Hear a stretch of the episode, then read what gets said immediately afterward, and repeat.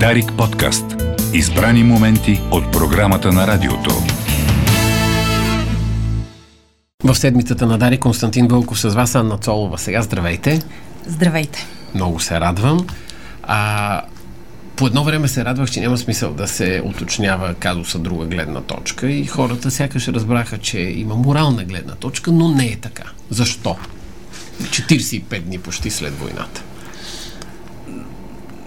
Тази дезинформационна война, която се води в момента в България, са страшни бомби, които падат върху главите на хората и тя смятаме с статут за заплаха на сигурността ни. Мисля, че не е крайно това мнение. Всъщност не е започнала днес, не е започнала на 24 февруари. Тази война локално в малки битчици се води повече от 10 години а, срещу хора, които са посочени като неудобни, срещу а, ан, антизападни тези, а, срещу науката, например, в COVID, uh-huh. кризата, в която живеем вече втора година. И всъщност се замислих, а, нали, каква е причината лъжата да се превърне в норма? Някак си да я банализираме, да я приемем. Една от тези, една, една от причините е тази, а другата е, че, защото се опитваме си обясним защо има хора, които не проглеждат за очевидното. Защо трябва да се обяснява на някой, че злото е зло и доброто е добро. Сеш ли с приказката за лъжливото овчарче? Uh-huh. Лъжливото овчарче много пъти казвало, че идва вълка. На третия път вече никой не му вярвал. Имало и четвърти път, в който излагал, че идва вълка. И пети път само, че вълка вече е тук. И тези гласове, включително и медии, които така прикриваха доста факти истини през изминалите години в подкрепа на управлението на предишното управление и те започнаха да дават думата на истината и на автентичната гледна точка в Украина, вече никой не им вярва. Овчарчетата вече са толкова много, които казват истината, обаче вече никой не им вярва. Това по повод тезата, каква е причината хората да не вярват на нищо? Ами да, да кажем дестабилизирането на доверието към конвенционалните, към големите медии. Когато години наред прикриваш факти, променяш, подменяш, а, работиш в полза на една или друга власт като медия. Разбира се, че доверието пада. Ние не трябва да подценяваме хората, които през годините са си давали сметка с сетивата си, може би не съзнанията си, но с сетивата, сетивата си, че нещо не е наред. И, и това е едно от обясненията, които се примери, разкажи ни примери, защото е много важно да наистина да представим примери сега, дори от дистанцията на няколко дни случили се. Да, аз а, тук съм ти донесла да, няколко примери, а, за да не забравя да ги, а, да ги кажа. Извинявай. Защото това по много точен и категоричен начин може да отговори на всички въпроси. Може би част от тези хора, които за мен са в безтегловност и неясно защо намират отеха в тази странна гледна точка, ще, ще, ще си дадат сметка. Лесно е в общество, в което има безкрайно много социални несправедливости, да бъде посята пропаганда и да бъде посята лъжата. Много лесно е и много повече хора са поразени от тези бомби на лъжата, на подмяната и на пропагандата, когато в това общество има безкрайно много социални несправедливости. Съдебна несправедливост, социална несправедливост, социални групи, които са в ужасяващо социално положение. Разбира се, че на такава територия, в такава държава е много по-лесно да посееш да посееш злото да посееш лъжата. Втори ред на мисли ние сме от така погледнато, ние сме слабо общество и безкрайно податливо на такава пропаганда. Това се е случвало през годините. През много а, антиваксърски групи, през а, сещаш се норвежците, които ще дойдат да вземат нашите деца. М- ако погледнеш и се разровиш в а, социални групи, Всъщност да започна от начало. Примерите, да, които съм извадила. Да. Семената какви са? Първо, това, което аз мятам, че в момента трябва да се направи е, както падат бомби от лъжи върху нашите глави, тук на нашите, на, в нашата страна, в нашата държава, противодействието, разбира се, трябва да е толкова силно. А какво е противодействието? Истината. Фактите. Това е противодействието. Кои са онези, които са призвани да казват истината? Медиите големите медии, които имат голяма публика, може би вече е необходимо да обърнат сериозно внимание на тази дезинформационна война и тя да стане ежедневен техен фокус. Ежедневен техен фокус. Как? Това, което се случва с троската фабрика. Тя е направена по модела на Петербургската, uh-huh. т.е. руската троска фабрика. Тя съществува в България по същия начин. А, върлувала е в COVID-кризата сред хора, които не са вярвали, че има COVID, хора, които не вярват на науката, просто защото са свикнали вече на нищо да не вярват, заради въжата, която ги е бомбардирала. Какво се е случвало там? И, и, и това е нещо, което според мен трябва да бъде разказвано достоверно в големите медии, защото само така може истината да стигне до повече хора. Ние хубаво си пишем във Фейсбук всякакви неща и си имаме там някакви последователи пълно ежедневно разобличаване на тази руска фабрика а, за тролове. Давам пример. Проследих с, с малкото време, с което разполагам за тези въпроси, проследих как се е появила опорката за онези 40 лева и сметката, Това е много която... интересно. Така. Да. Да. Сметката 40 лева, които държавата обявява държавата, че 40 лева ще отиват към беженците от Украина – Сметката 40 лева по 30 дни е равно на 1200 лева. Това а, е два пъти повече от пенсията в България. Това е два пъти повече от всички, всички, всички е, социално направдани групи и сумите, които получават. Тази опорка тръгва с един и същи текст, който е написан с много правописни грешки в който започва залпово да се пуска в групи, в които, фейсбук групи, които имат стотици хиляди последователи, в които се пускат шеги и закачки. Нали се сещаш от тези малки снимки с лоша резолюция, uh-huh. в които има някаква шегичка. А, няма да квалифицирам нали, така, качеството на шегите. Или групи, в, в които хората се радват на това, което наричаме българщина, на българското, с много български знамена, с дечица в носи. Или в групи, в които а, все още се разказва как COVID е измислица, измислица на разни западни умове, така че да направили нещо през ваксините с нашите умове и така нататък и така нататък. Последователите на тези групи са стотици хиляди. И там започва да се пуска тази този текст, очевидно подаден отгоре, стремглаво. Ние сме чели разследвания на Гардиан преди години как функционира Петербургската руската троска фабрика. Норма 150 коментара и поста на ден. Поне. Не, минимум. мероприятие ли е това?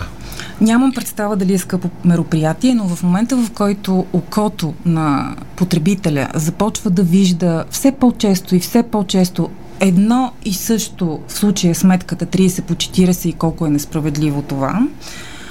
А всъщност това е една от целите на пропагандата да противопоставя различни социални групи. В случая ти противопоставяш едни бедстващи хора, които идват тук не от добро, никой не е искал да си напусне домовете и да разкъса семействата си и да дойде с по три турби тук с дечицата си и с по две плюшени мечета.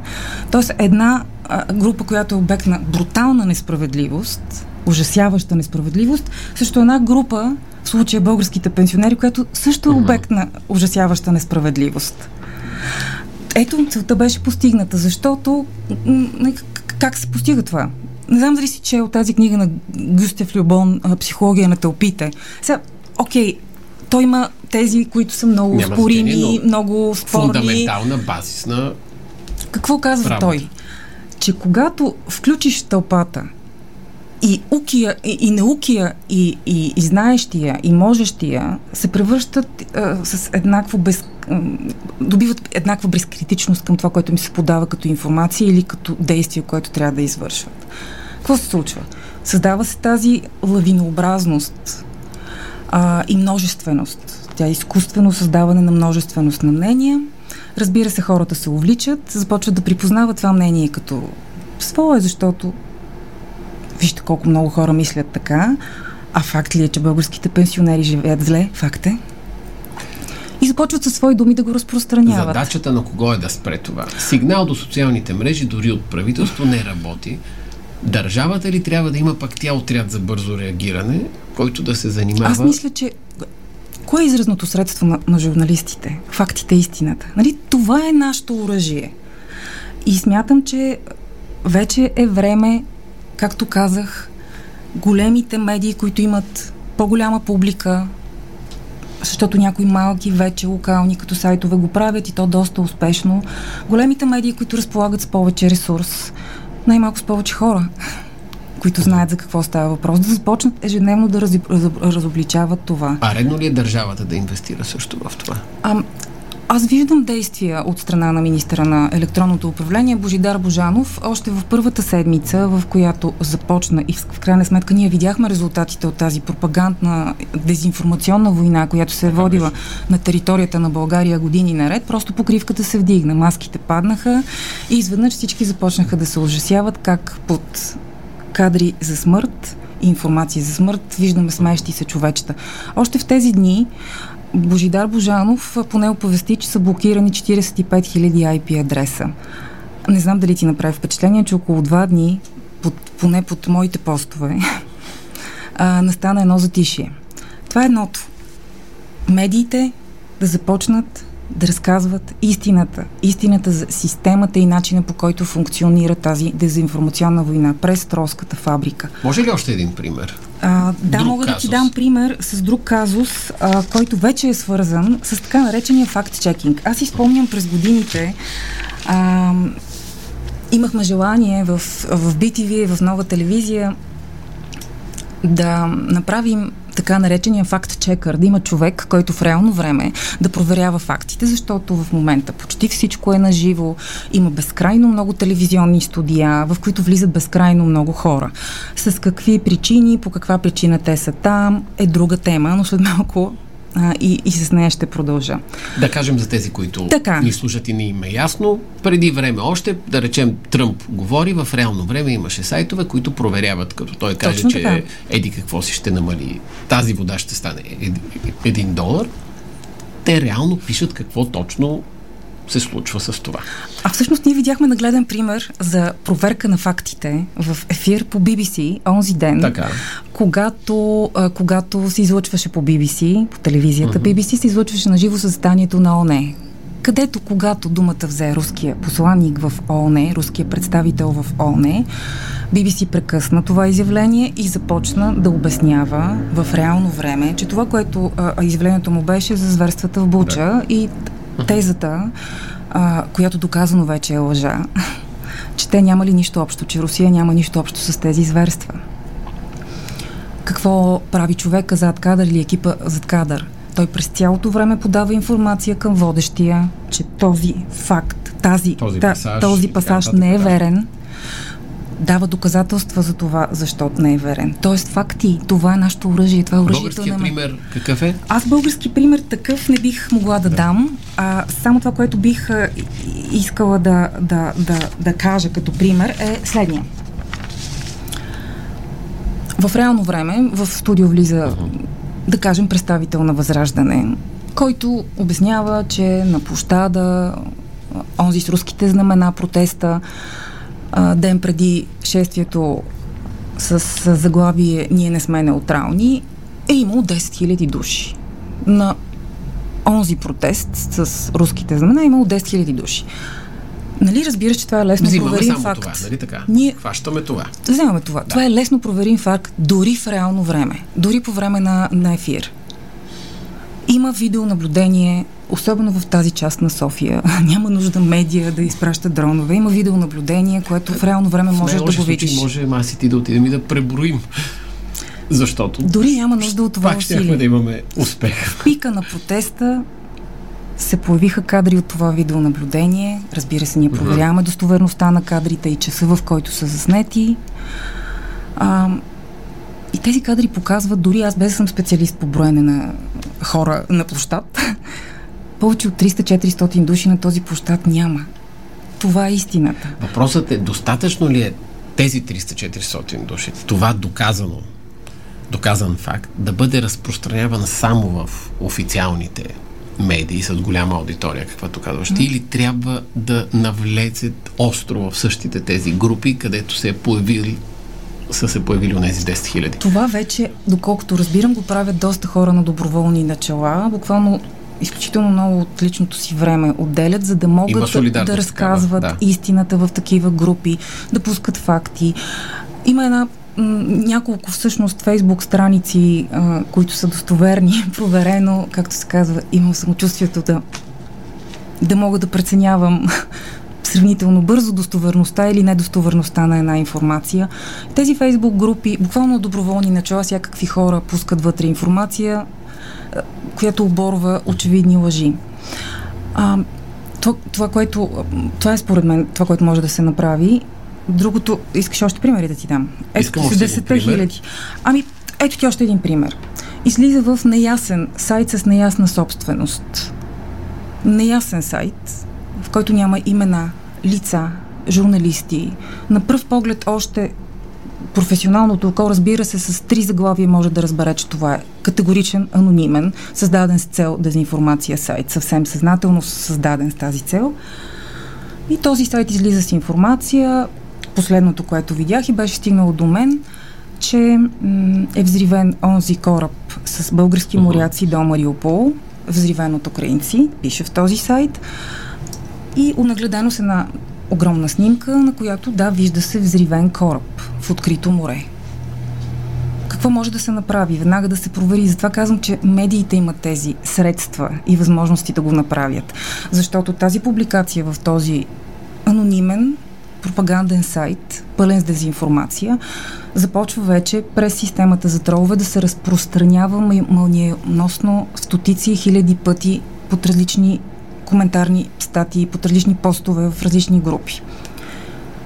Лесна проверка показва, че това не се е случило и това не е факт, защото най-малкото снимката, която е показана там, е снимка от да нещастно събитие, случило се преди 8 години, например, на другия край на света и няма нищо общо с събитията днес.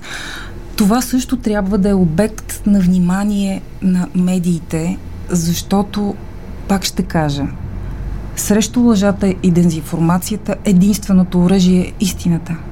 Истината. В момента смятам, че истината може да спаси света. истината е Последен е въпрос, но ние ще продължим този разговор. Как обществото се бори с неплатените тролове? Защото има такива,